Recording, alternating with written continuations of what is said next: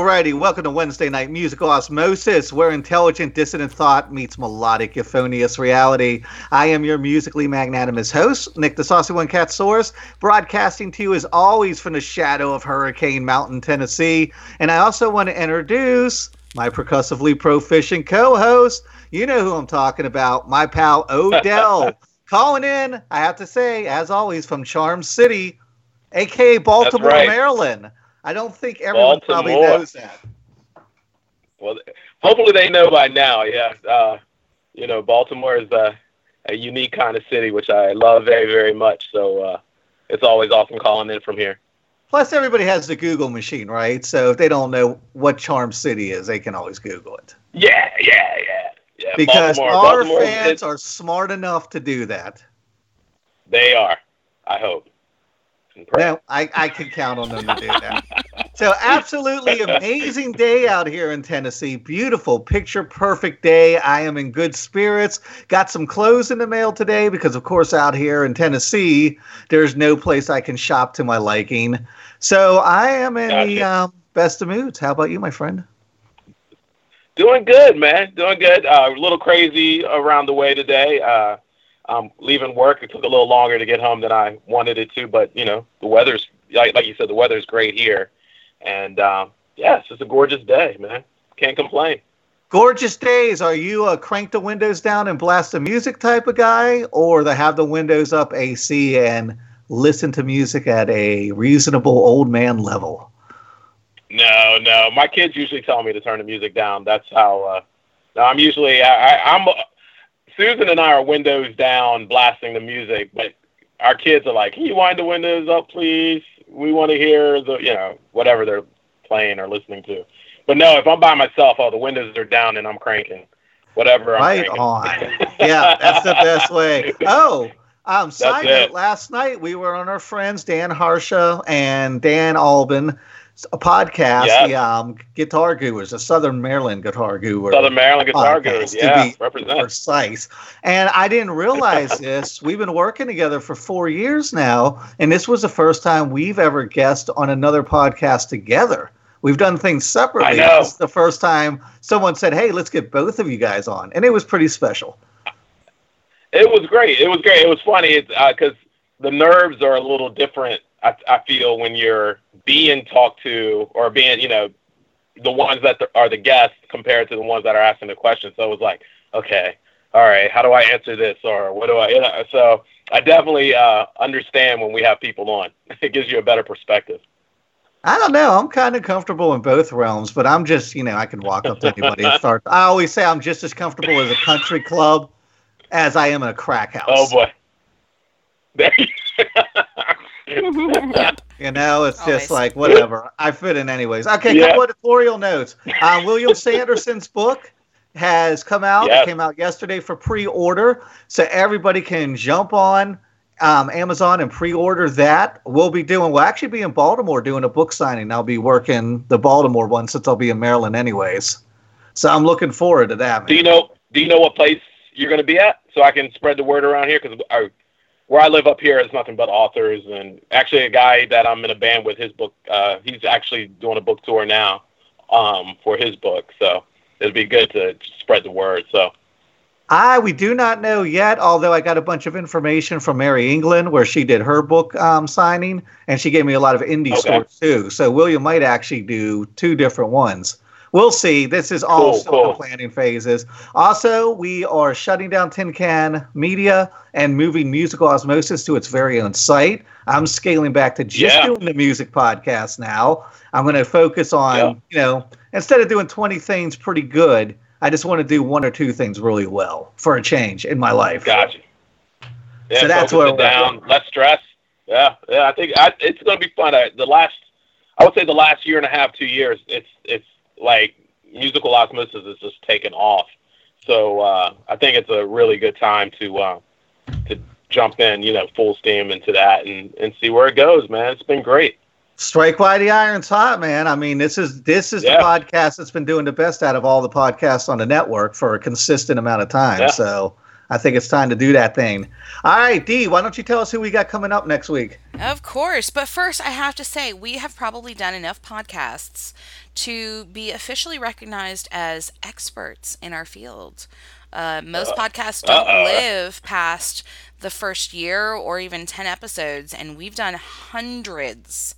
I mean, just hundreds of episodes. Between all the different podcasts, we're approaching 500. With tons and tons of great guests. Wow. And amazing fans, and we love you all.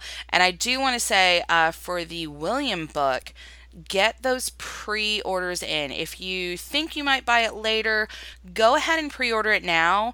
You'll get it delivered to your house really quick. It's on Amazon.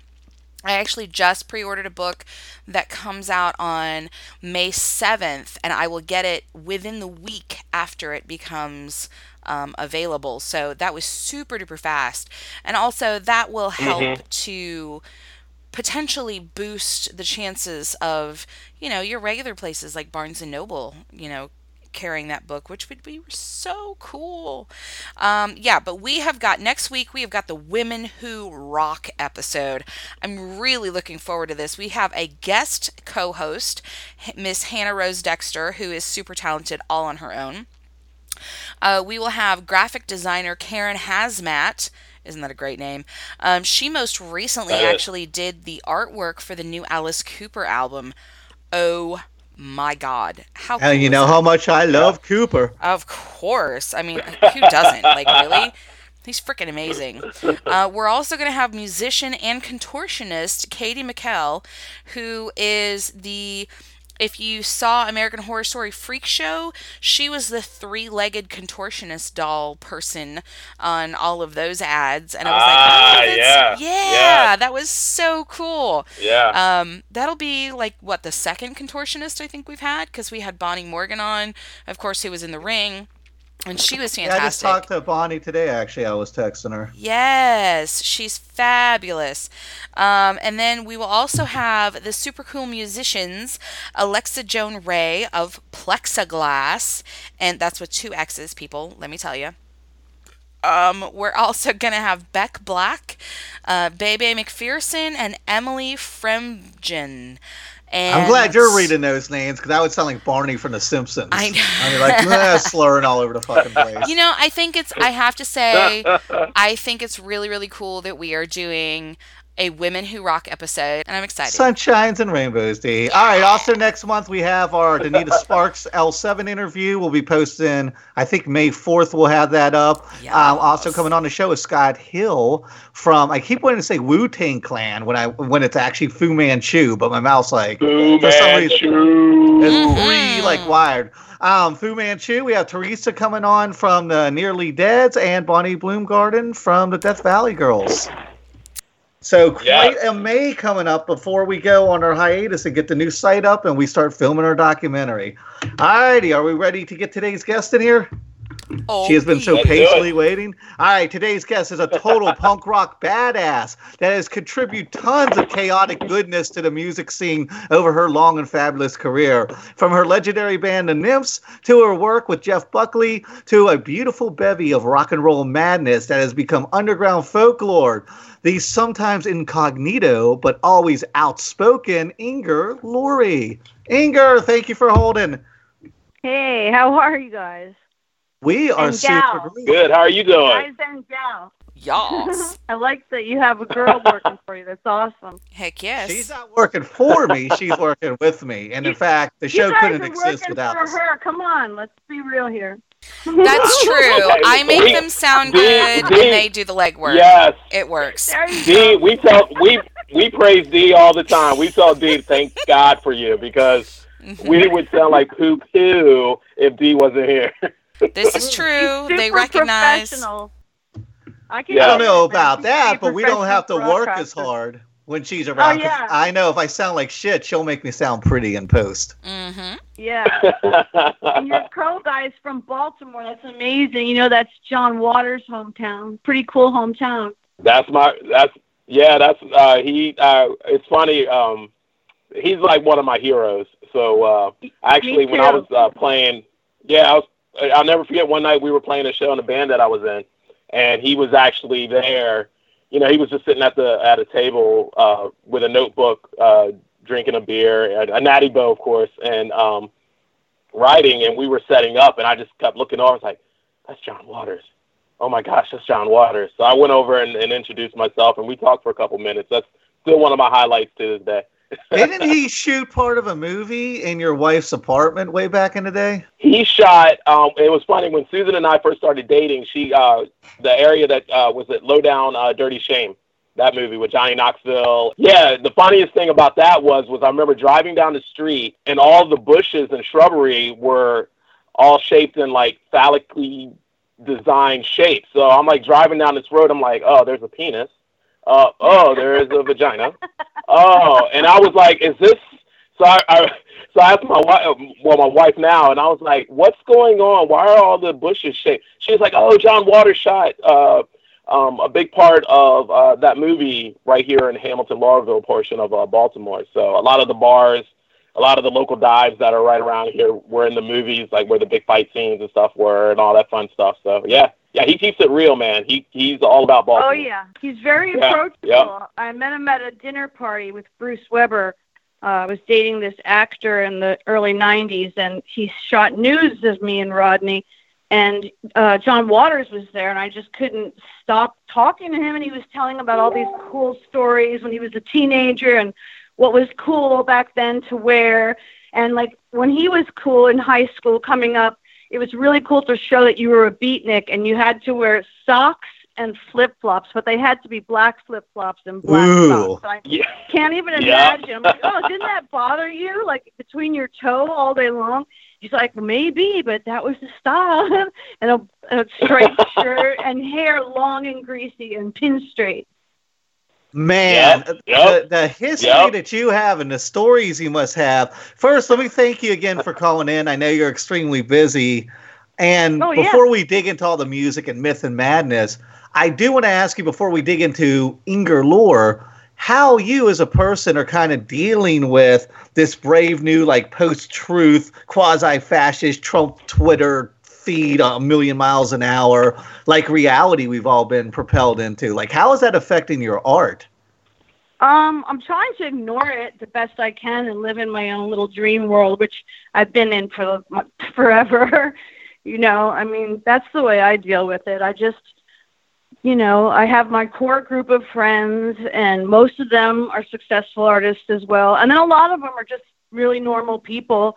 My best friend I still have from kindergarten, and she's from New Jersey, like I was from New Jersey. That's awesome. That is awesome. So, you know, but I mean, it's gotten so bad right now that I'm a very sensitive person, and I can't face it. You know, most of my friends, because I have a lot of friends in music, you know, most of my friends are Mexican or black. So it's horrible for me. I cringe daily, you know, because they're all talking about, like, that racist motherfucker, did you hear what he did now? Did you hear what he said now? Yeah. It almost makes me, like, wish I wasn't fucking white, you know? It's just, you know, you are what you're born, and, you know, my friends know who I am, but it's just uncomfortable. Like, there is such a thing as white guilt, and I suffer from it every day. But let me ask you this, because I see it go two ways. A lot of people have checked out. I used to do a political show, and Odell can tell you, things got fucking crazy. My comment threads were blowing up every day with, like, libtard, snowflake, traitor. Like, I was getting fucking threats and from people I grew up with were sending me, like, just insane. Does this make you more outspoken because you're always, like, in a fucking rage? Or does it just kind of make you recoil and less outspoken because you're like, I've checked out. That's why I'm focusing more on music now, because I just, my stomach can't fucking take it. Well, in the beginning of the year, not this year, but last year and the year before, I had, they make piñatas here in LA that look just like Trump, and they have their hair combed over to the side and, like, their blonde, corn colored hair with big blue eyes, wearing this stupid suit. And that sounds hideous. Who it is. I know, it's terrible. So I took a giant one and I hung it off my home. I have, like, a 2-story place that I rent. And I put a huge, like a sheet behind it, and I spray painted it it said health care. And I crossed out the H and I wrote wealth care. And everyone loved it, and people were taking photos of it and stopping and knocking my mailbox. And that's awesome. I mean, everyone got in on the hate. But then my mom was like, oh, my God, that's terrible. Someone's going to take a shotgun and blow your windows out. Because believe it or not, there are Trump people that like him. And, I mean, I didn't care. Let him try to blow my windows out. I live dangerously. It's all good. And you know, the funny thing is, 10 years ago, that would have just been typical mom worrying. But now that's a real fucking thing, thanks to this movement. It's a legit threat, yeah. Yep. Right, exactly. All right, well, let's move away from politics, or me and you would just talk politics the whole night. And let's talk about your wonderful world. I did a lot of research on you. I immediately fell in love. I came on board late. I just heard of you a couple of years ago, and I sent you a friend request maybe a year ago. And I instantly fell in love with your vibe, with your radiance, with the music. And I did some research, and I found that, of course, you grew up in New Jersey. You started playing bass in the Undead, and this was with one of the cats from the Misfits, right? And then you come out to LA and you form the Nymphs, and you guys got signed to Geffen pretty quickly, right? Yeah, that was very strange. We figured, we'll get signed by, you know, Alternative Tentacle or something tiny, Slash Records, or so it was. We were just as shocked as everybody else. I was shocked. It really seemed like, especially since, you know, punk, that was when punk was taking over, like when Sonic Youth and Nirvana were all on majors. So it was just, you know, people in punk bands never really planned on having a career at it. So it was quite, it was just really surprising. Like, holy shit, you know, Geffen Records, do they know what they signed? Like, do they know what they're in for? And apparently they didn't. Obviously, yeah. But, you know, I had read that you wanted to go on an indie label, so why didn't you just go on? Why didn't you just kind of reject the temptation to jump on the Geffen and just kind of stick with, we want to go on an indie label? Why did you guys get persuaded? We literally, we had a handshake deal with XXX Records, and luckily after the Geffen record, I eventually did end up doing a record with XXX. But, you know, then somebody offered me $1 million, and I was 20 years old. What are you going to do? You know, like, you don't say no to $1 million. Plus, I had a lot to prove because my parents were like, you'll be back here in 6 months. You can't be no musician. I don't know what you think you're doing with your life. Like, we're going to pay for college, but you won't, you know, middle-class family that just wants their kids to go to college. And I tried to go to art school for a year, but I was like, fuck this. This is so stupid. You'd work on this beautiful drawing that looked like almost photorealistically, and then some guy would put one dot on a white canvas, and the professor would be like, oh, this is so meaningful because it's isolation. And I'm like, what? This motherfucker put one dot and got an A, and I drew it perfectly, and I got a fucking D. I was like, fuck these art freaks, and I was out of there. But there's systems everywhere, though. This just goes to prove that you, no matter what kind of culture, counterculture, underground, everywhere you go, there's a fucking system. And sooner or later, as that system grows, it becomes more corrupt, more ridiculous, and then it just can't, like they always say, the center can't hold. It just can't sustain itself. It falls under the weight of its own bullshit. Unless you're a surrealist, like which I have always been since I was 14 years old, the world just gets more and more surreal, and you have to get more surreal with it. Interesting. Tell me what that's about, because I've heard the term, but I'm not familiar with the movement. Surrealism? Yeah. Oh, well, Salvador Dali was a surrealistic painter. I love him. Max Ernst, Pablo Picasso. You know, it's taking what, really breaking things down. It was the first punk rock movement in painting, actually. You can look it up after the podcast, but everyone was painting in an expressionistic style, and expressionism was like Monet. It was where you're painting something real, but you're putting a lot of brush strokes in, so it was getting a little more modern, and then the surrealists came in like, you know, Picasso and drew a woman with half her face smiling, half her face crying. And then there was no rules. There was no rules in art. And so I kind of am a musical surrealist. And they haven't found a way to commoditize that yet, to kind of co-opt it, the powers that be? Well, I don't think they're hip to it, you know? I mean, I've never, I guess this is the first time I've ever said what I was, but, you know, I don't like to say, oh, yeah, I'm this or I'm that. You know, people change. You change from day to day. Like, I'm not who I was 10 years ago, and I'm not who I was 20 years ago. So surrealism has all that fluctuation. You can do anything, be anything. There are no rules. It doesn't matter if your age, your sex, or even your level of talent. It's just if you have the guts to go for it, which is very much like punk rock. So I sound like I need to get on board with that. Holy shit! Yeah, man, that's in my wheelhouse. So.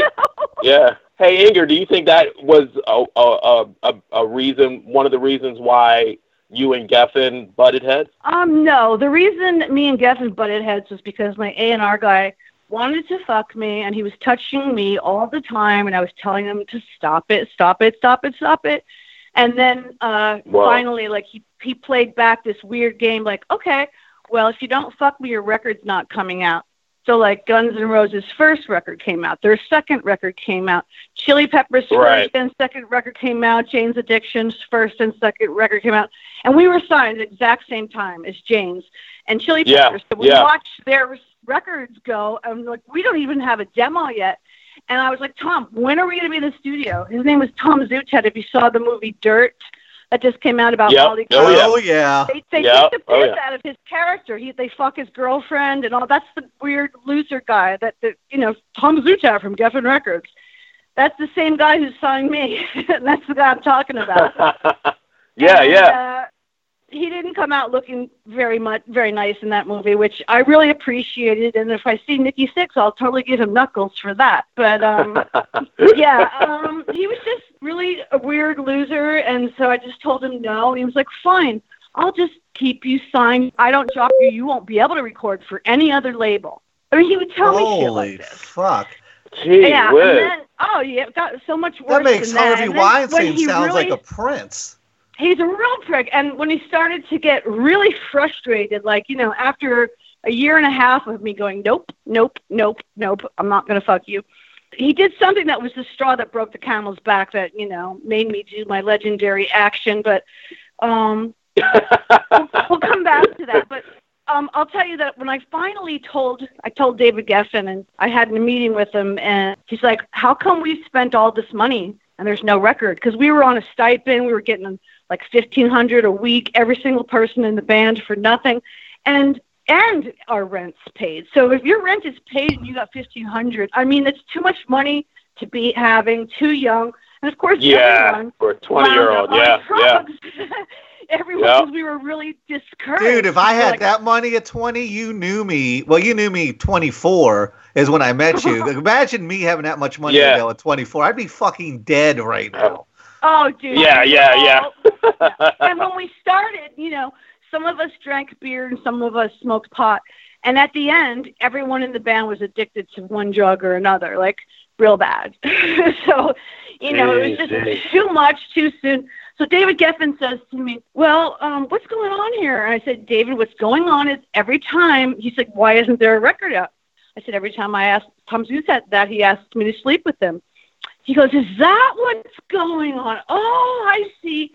And I think he's in my corner and everything. And then he looks at me and he goes, so Inger, well, didn't Tom make all your dreams come true? I mean, didn't you just were a little girl in New Jersey and you wanted a major record label? And I was like, honestly, I never dreamed about a major label. I did dream about an indie, but he's like, okay, well, didn't he give you a good deal? I'm like, yeah. And he goes, hasn't he taken you shopping for clothes? I'm like, yeah, he took every member of my band shopping for clothes. And he goes, I got you all new instruments, da-da-da. And he goes, would it really kill you? I go, what are you saying, man? Are you kidding? And he goes, oh, no, I'm dead serious. And he goes, no, would it really kill you? I mean, it would be over in an hour. And I said, dude, you're telling me to fuck him? I said, you fuck him. I said, look at him. Look what he looks like. And the guy said, well, you got me there. Holy shit. But that's the thing with Geffen Records is like, everyone did it. And it made me think that, I mean, did every woman in the music industry get this put up on them? I mean, and then I've asked a few of my other friends, and they have gotten a proposition like this. But mine, I think, was the worst. Like, literally, I was on hold, and they said, you know, either fuck this guy or your record's not coming out. And I just said, fuck you. And I just holy, quit. It's amazing how that when that happened, and then I would say like a couple of years after that, it was like so many artists came out and were just blasting Geffen Records. Like, and it was amazing that. Yeah. You know, one woman got a sexual harassment charge, and she won $1 million at Geffen Records. And I should have done that, too. I should have taken it to court, but I was so despondent that I had a nervous breakdown and had to move back to my parents' house. Like, I just lost it. I had to leave Los Angeles, go back to New Jersey. My best friend, who I'm still best friends with, we'll give a shout out to Sue Fox, because we love her. She was taking care of me. I mean, literally, the tour bus wound up in Florida, and she came with this huge smile on her face, like running towards the tour bus, like, look, it came true, like everything we talked about, because I used to tell her when I was 7 years old, yeah, I'm going to be a big rock musician someday, blah, blah, blah, blah. And I came from a really abusive home, and, you know, I only half believed it, but it was a nice thing to tell myself, and she was nice enough to believe it with me, or to fake believe it with me. I don't know. She backed up my dreams, which I really appreciated. So she's running towards my tour bus in Florida, and I'm sitting on the steps of the tour bus, and the whole band is doing a sound check, and I have my head in my hands, and I'm just crying hysterically, and she's like, oh, honey, and I look up, and she goes, it's not what you thought it was going to be, is it? And I just went, crying. Oh, God. Just then, this guy comes over. He sees me bawling like, this is like a monkey paw tale. From the bottom of my stomach, I'm bawling. And he goes, will you sign this? And he gives me a Nymphs CD. And I look at him with so much hate, and I go, what? And I locked and loogie right on that CD, and I threw it like a Frisbee. I'll never forget. Sue sat there, and she was like, oh, my gosh. She goes, that wasn't very nice, Inger. Oh, my God. I'm in the middle of a nervous breakdown. This guy's asking for a fucking signature. I mean, give me a break. Let me talk about when you go home back to New Jersey, because this is really interesting to me. Two facets to this. Once, when you go home back to New Jersey, do you feel defeated, like L.A. chewed me up and spit me out and I'm never fucking going back to L.A.? Or did you know it was kind of a detour and you'd be back there? No way! I was never going to do music again. I was like, fuck them and fuck everybody. And they flew out, okay? So I'm there at my parents' house, and I was in my sister's room because I couldn't even go into my own room because it was too, like... oh, God, I'm 22 years old. I'm in my old high school room. This is too much because I was super independent. And I left when I was 17. So, you know, I was at 22 where most people probably are when they were 30 or something. I was a real go-getter, you know. So I was just like, oh, God damn, I left when I was 17, and now I'm back here. I had my own apartment at 17. So it was just really weird. I couldn't sleep in my own room because it reminded me too much of high school and bad times. So I was sleeping in my sister's room, and because she was going to college in New York. And one day, I think it was like, I would not leave the room. Like, my dad would bring food in, and I was just laying on the bed. I was totally defeated and totally depleted. I, like, couldn't get up, and, you know, he took me to a shrink because I stopped eating, and they said, oh, you know, you have treatment-resistant depression. Because he took me for like 6 months because they were afraid like I was going to just become like an anorexic. I stopped eating. So I was really getting anorexic, not because I wanted to be thin, just because I was so grossed out with life and all my efforts. And I was really crushed by the world. Hadn't your fiance died around the same time too? Wow, unbelievable. Yes, my fiance died a year before. Oh. So it was just like, it was. I had a couple freakouts where I was in my parents' backyard, like screaming at the sky, fuck you, motherfucker! You I've been there. Stay here. And I'm here. Yeah. Oh yeah. I went crazy for a while, very, very dramatically. And you know, I feel sorry for my parents, but they put up with it, you know, until it was over. So, like about 2 months into me staying there, there's a knock on the door. Nobody expected a knock on the door at like 2 p.m, and I look, I just peeked out of my sister's room, and God damn it was fucking Tom Zutaut and Eddie Rosenblatt from Geffen Records. came to my parents' house, sat my parents down and said, you know, MTV really loves the video and this, that, and the other thing. And you got to get her to just pretend to have the band together for one more week. Just one more week, and then she can quit because they're going to make a lot of money because MTV loved the Imitating Angels video. And I was like, get them the fuck out of here. Get him out of here. That fucking guy would touch me, and you don't even know, Dad. How did you let him in the house? And I'm just screaming. And then I hear my dad walk back to the living room and go, I guess she doesn't want to go. It was pretty funny. Oh, my God, the life you have fucking lived. What did your dad say when he found out that was the guy that was, you know, doing things to you? He got him right the fuck out of the house. He got him right out. There you go. Okay, I was just making sure it was like, well, yeah. Because, well, you know, they were telling him all kinds of things. My dad, you know, he listens to the Mormon Tabernacle Choir. He was a scientist, and he was pretty much the most unhip guy. Imagine an IT guy with glasses. He was just computer literate and, you know, he knows C language and what is it called? Prius or no? What is the other one? Unix. And Unix. All yeah. Wow. Oh, you're old school. Yeah. He's seriously smart. Yeah. And that's a whole other computer language. Right. He worked at AT&T and he worked at Bell Laboratories and NASA. My dad worked in a lot of think tanks. He was very, very smart. But he was not hip at all. I mean, he didn't have a hip bone in his finger now, you know, it's just nothing. So we got this guy, slick dude, you know, who signed Motley Crue and Guns N' Roses and Edie Brickell and a lot of bands. All his bands went platinum. So he would say shit to me when I first signed, like, when you go platinum, I was like, Tom, you don't understand. We're not like Guns N' Roses. We are a punk band. They're just a rock and roll band. Plus, there's a girl in it. Oh, right. I know what I'm doing, blah, blah, blah, blah. He just was so arrogant. Like, when you go platinum, I mean, not when you go gold, when you go platinum. And, like, he was just the most arrogant thing. And I don't know.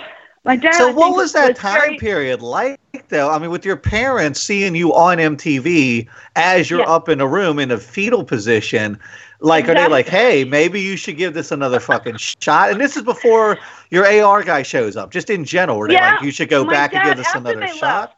Well, after they left, they told my dad all these stories, and I think they were exaggerating. Tom Zutaut was like, oh, you don't understand. Your daughter is like a John Lennon. And I'm sure they said the same thing about Kurt Cobain and everybody else. You know, they were saying anything they could. And my dad, of course, knew who the Beatles were. And everyone knows that the Beatles all became super wealthy. So my dad came in and sat on the edge of the bed. He's like, are you sure you want to throw this away? Are you sure you want to? And I'm like, Dad, just get out of here. Don't you believe me? I mean, maybe he didn't believe me because I don't know, you know, he didn't throw Tom out right away because he's like, they came all the way this way. I mean, they must really believe in your music.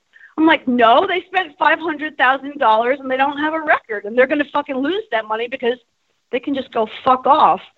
You know, eventually I went back to finish the record, but it was really all over already. I hated him. I couldn't deal with Tom Zutaut. I just didn't want him around. And just, it didn't make sense to me. It wasn't worth it. Like, selling your soul and being around, whoring yourself out to big, fat, gross record executives. Amen, man. How was the rest of the band? How was the rest of the band during that time? What was their input? They wanted to keep it together, and in fact, they had talked that they were going to continue the Nymphs without me. And I think they tried for a couple shows, and people like were screaming for me and booed them, or you know, it's hard. Gotcha. Like, I mean, that was my band, and I wrote all the songs and. If it was like, you know, something like, what was Glenn Stefani? No Doubt. You know, there's a bunch of songwriters, so they could still go on. But I was the only songwriter, and it was my whole message. So it was weird. And I mean, more power to them for trying. Maybe they could deal with the guys better, but I just couldn't, you know. And then, you know, I did that stupid thing that got in every fucking magazine in the world. It's kind of embarrassing. I didn't know that when I pissed on the desk, it would be such a big thing. That incident, it's amazing how that like just took legs of its own and went into a whole nother and And it's amazing how when you read the different stories from different artists and people in relation to you, and they talk about how that made them feel. Like that was such an important thing to them that you did something like that.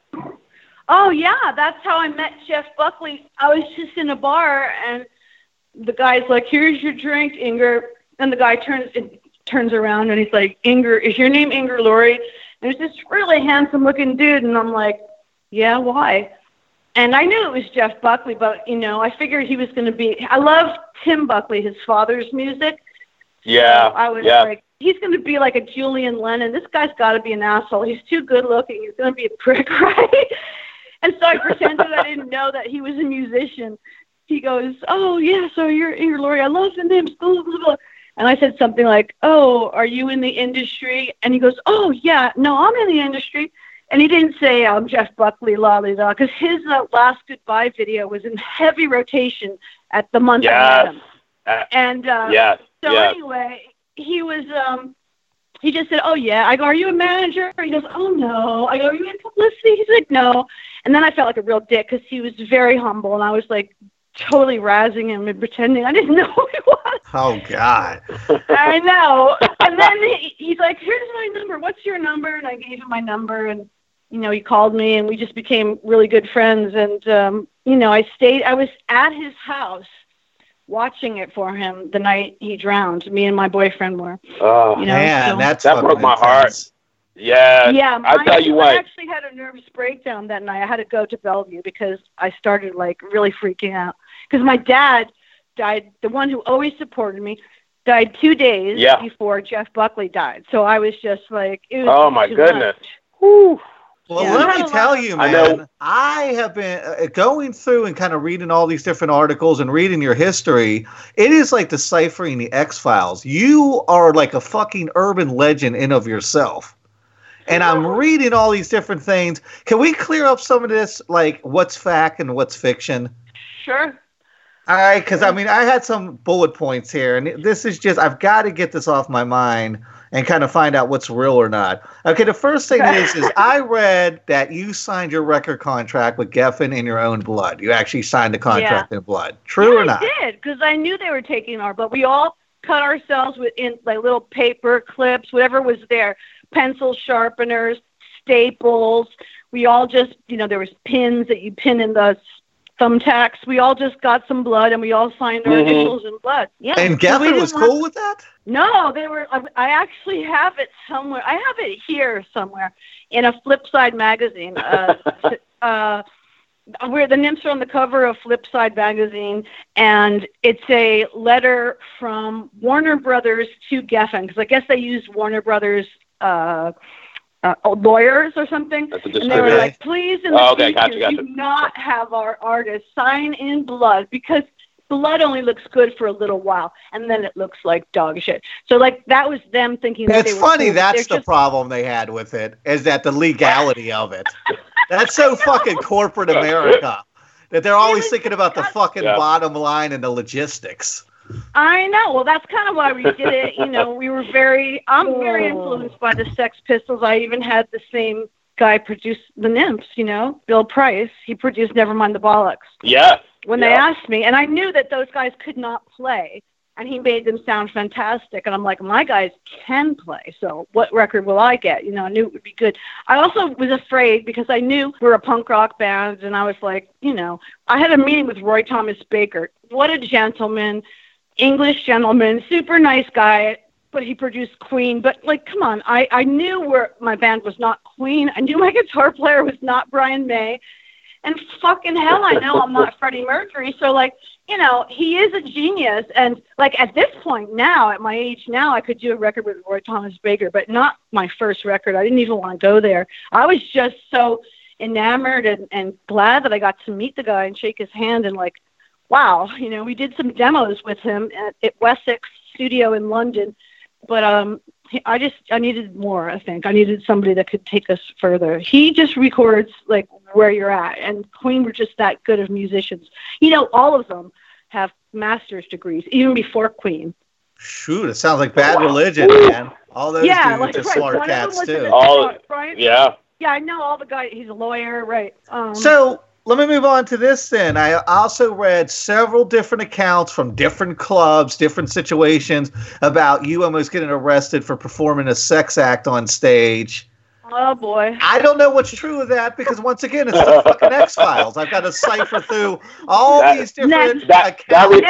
Hey, Nick, that response sounded, I think the response that Inger gave pretty much... and like, the world will never know. All right, we'll leave that a mystery. Okay, the first video for Sad and Damn. I heard that MTV booted the video because you actually were spitting out live maggots, but then you said in another interview that they actually had a problem with the train track scene. So why was that video banned? From the maggots and the poppies, the poppies and the cocaine, the scene when it snows. On all the poppies, it was like obvious, obviously like heroin and cocaine. That was like supposed to be a heroin and cocaine. And I was like, they'll never catch it. It's just a little girl falling asleep on a hill, but they caught it. So there was a lot of drug references in that. Good enough for the Wizard of Oz. You think MTV would allow it to go? I know. That's pretty funny. Yeah, good point, Nick. Good point, man. Look, and then Marilyn Manson came with videos that were like 35,000 times more shocking than anything I ever did. And Trent Reznor. My shit was very subtle. Shit was very obvious. I feud with Courtney Love. Is that a thing or? No, she just used to diss me a lot in the press because she was jealous or whatever. You know, she can barely play guitar, and I don't want to. You know, she sings in her style and her anger, but you know, and I think Hole are great. You know, they have their place in rock and roll. But she was just kind of like, sour grapes all the time, you know? And she would say all this nasty shit in interviews, even her very famous Vanity Fair interview. For no reason, she's talking about L7, and then right in the middle of her dissing L7, she says, and Inger Lorre is despicable. And then, you know, she goes to something else because her brain just bounces all over the place. And I don't know if it's too much drugs or what, but she's a wacky one. I got to give her props because I do see her pulling her life together.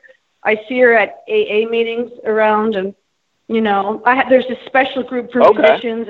It's not an AA meeting. And, you know, she's really doing better. So, like, you know.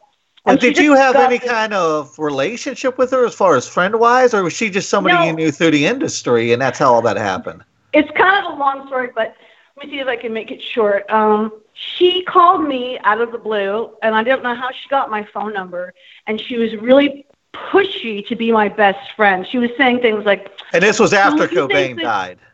No, this is way before she even met him. Oh, okay. Oh, wow. Oh, I get it. Okay, guys, I totally hate to interrupt, but we've got to play this song because it's freaking amazing. This is Hate in My Heart.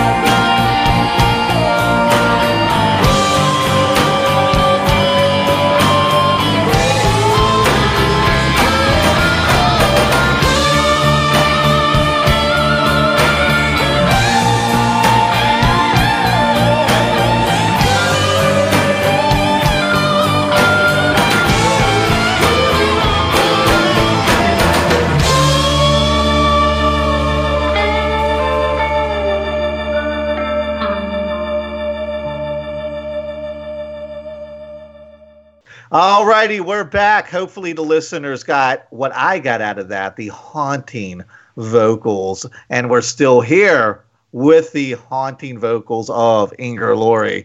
Inger, I wrote you, and something that's been bugging me is I kept reading about your documentary, Hooked on a Fill-In. And this goes back 10, 12 years. I've been, these articles that I resourced. Did it ever come out? Is it still in the process? Tell me about that. No. Well, the guy's got a lot of footage. I just was, like I told you, I was newly sober, and I was really freaked out about being on camera. And he was doing close-ups of me with absolutely no makeup on, making me dance around. And I just felt weird. I just wasn't ready for it. He has all that footage, and I'm sure it'll come out one day, but and it was really nice. Just Henry's in it a bunch of times talking about the whole story from beginning to end. And he's really cool because he's very deadpan and very intelligent, and Henry's very straightforward. So, when he tells my story, it sounds a lot more real than some crazy artist chick that was raped when she was 11 going off about how she hates the industry or something. I always end up looking wacky when I tell my story. So that was the good thing about that documentary. Henry was in it, and he was talking a lot and really telling about it. It was a lot of footage. So it's still there, and I hope it does come out someday. Maybe I could finish up doing that stuff. I was just so not ready because, off stage, I'm really shy. I get weirded out by all that stuff, and it was very stripped. I had no makeup on, and it was just me.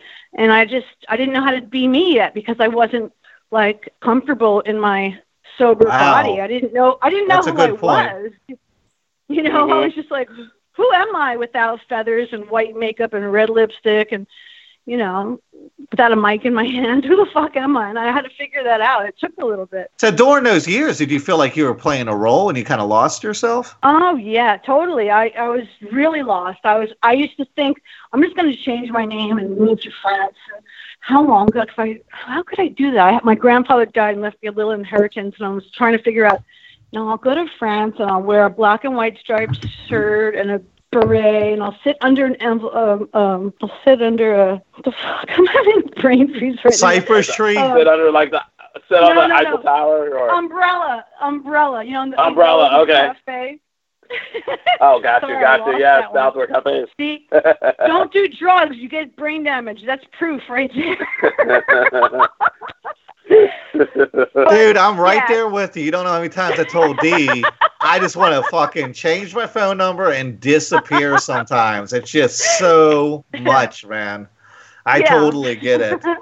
All right, so let's move away from the documentary, and talk about the Epic series, because actually it was crazy because I had booked you to come on the show. I booked Danita Sparks to come on the show, not knowing you guys even knew each other. Then you put a picture up of you and Iggy Pop from this punk epics, this Epic series, this punk documentary. And I love documentaries to start with. And then Danita was on the panel when I watched the YouTube. They had some panel clips from it. And I was like, man, this community is so circular because you always run into the same people. Yeah. I was actually surprised. I was thinking, man, Inger should be in this movie. The guys from Gang Green should be in this movie. Mike Muir from Suicidal. I felt like it was only 4 episodes. I felt like there were so many people missing from that series. They could have done a lot more with it. Well, I think it was the history of punk. Right, but how are you going to have the history without you, without Gang Green, my God, without Dave Smalley, without Mike Muir? I mean, there were so many people that they could have added to that, I felt like. Oh, my God, yeah. They could have made it 12 episodes easily. Yeah, maybe they will. Who knows? I don't know. All my friends were there. It was great to see them. It was great for me to meet Johnny Rotten. We spoke about Bill Price, and he's like, oh, Bill Price is such a great guy. And he got wistful. And I was like, oh my God, John Lydon is sensitive because he died, or the guy that did the Pistols, Bill Price. And he was like, oh, what a nice chap he was. And he got tears in his eyes. And I'm like, oh my God, John Lydon is a sweetheart. I just love him.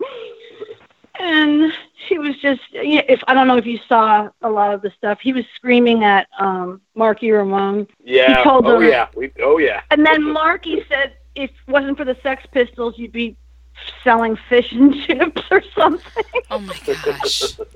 I know. It was really bad. That is crazy. It was amazing. It was one of those things where you're sitting there watching these legends go at it, and you're just like, oh, my gosh, do they really realize how influential they continue to be and were to music, oh my not God. Even just the punk community, to music, and yeah. They're arguing.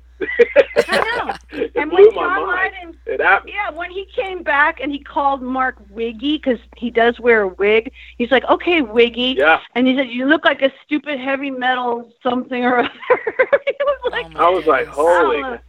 I was like, this is a very important punk. I knew it was an important moment in punk rock, and I was very, very glad and honored to be in the room to watch that shit go down. The best was Henry Rollins was the best. Henry was the best. He was like, this is probably, even when Johnny turned around and said some stuff to him, and Henry was like, okay, dude. Gotcha. right, because he loved John Lydon so much. Henry could have fucking pounded him into the ground, but he loves the Sex Pistols, so he just sat there and he turned red. And then he said, yeah, you called us a bunch of rich kids. And then John Lydon said, that's because you're boring. You're boring. Wow. And then he said, pink flag, white flag, black flag. Boring. Yeah, I saw that, man. That was amazing. Okay, let's finish up with this. Because I don't want to cut you short, but we've got to get out of here. You said you're working on a movie, right? Right, with Denise Richards, Charlie Sheen's ex. So that's going to be. Oh my God, I remember her. Yeah. Wow. Black man's kryptonite. I don't know what to say. Is there anything you can tell us about it, or is it all kind of like still secretive? Oh, it's a great movie. It's called how do you pronounce her name? It's a woman's name. Hold on. Galina, Galina. I should know that, okay. But I didn't. And Denise Richards plays Galina, who's the lead actress. She's the lead actress in the movie. I'm the second lead. I play Galina's best friend, Karen.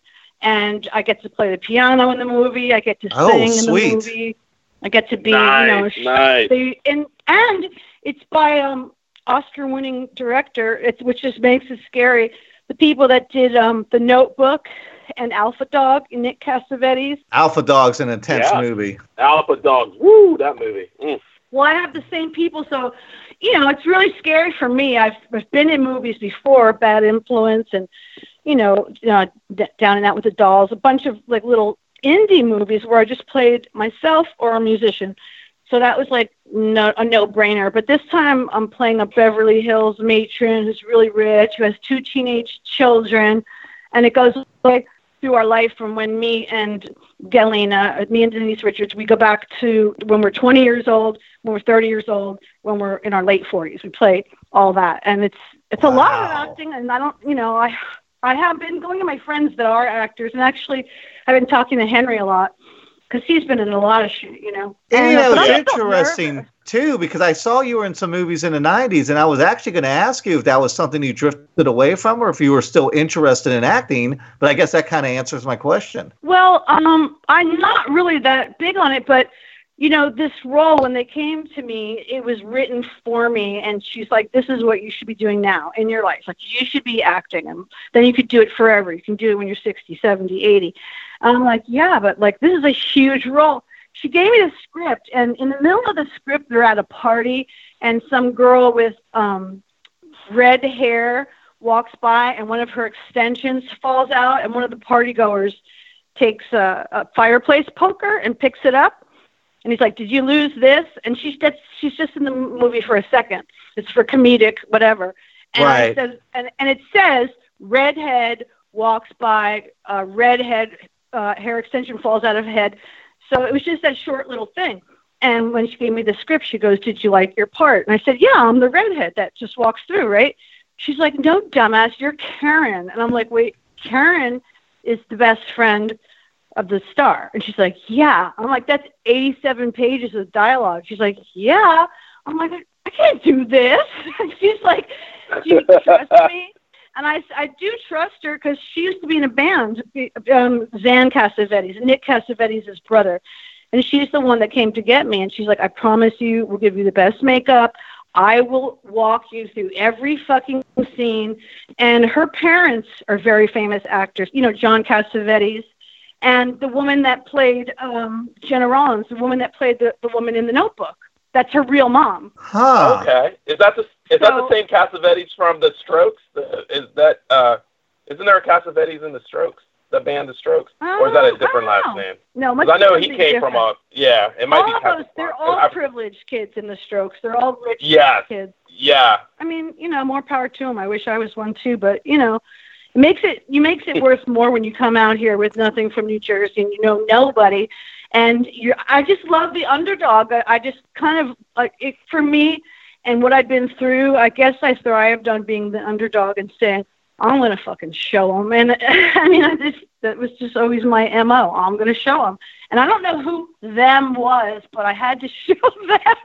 I mean, there's a lot of drive. You know, somebody put something up. Actually, it was Mariana Odell put this thing up of like the traits of successful people. And I have all those traits except for doesn't hold grudges. And I was like, oh, no, I hold fucking grudges. They motivate me. So I could like throw this shit in their face and go, yeah, you said I couldn't do this. Now look at me. So I have all those traits except for that one. Yes, I'm motivated by that shit.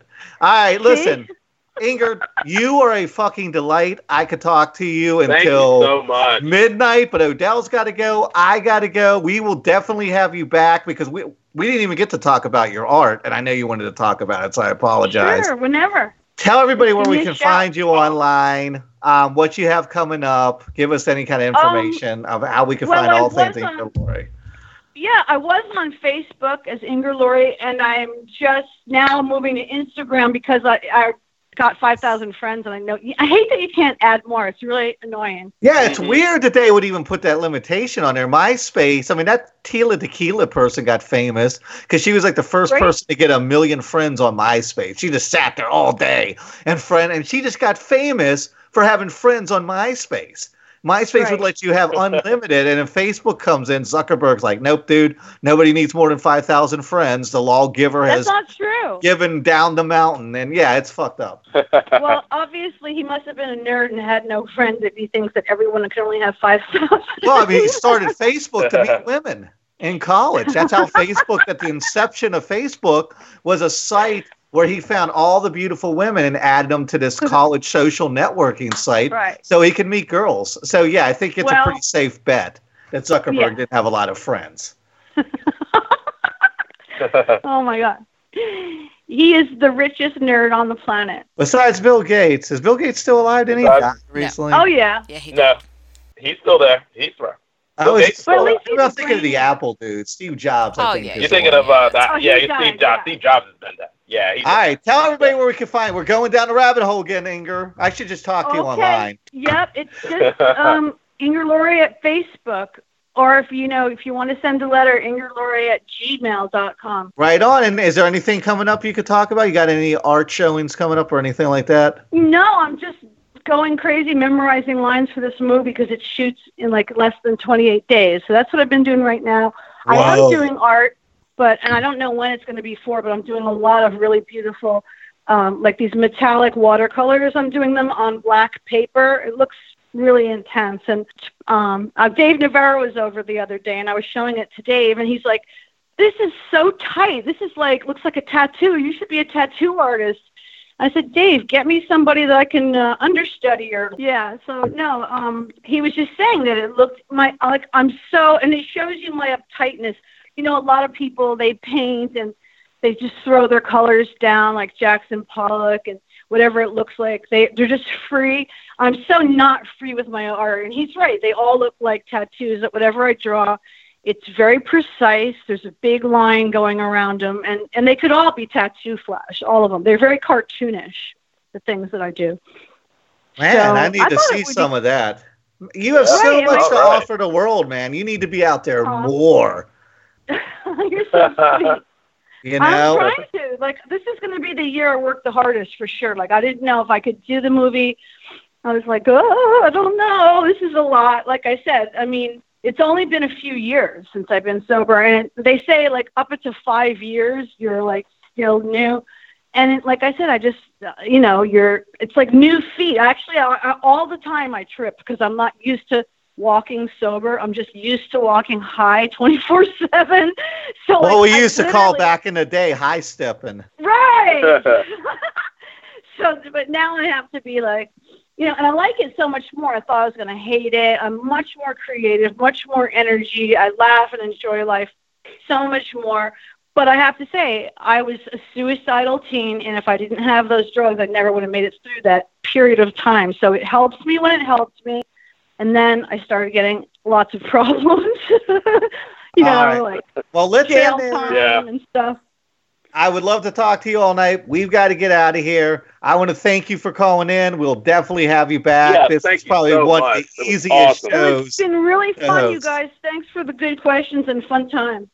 All righty. We'll talk to you soon. All righty, guys. Adios, people. We are out of here. Bye. We'll be back next week with our Women Who Rock episode. And Odell, May, looking insane. Looking crazy, man. April showers brings May flowers of power.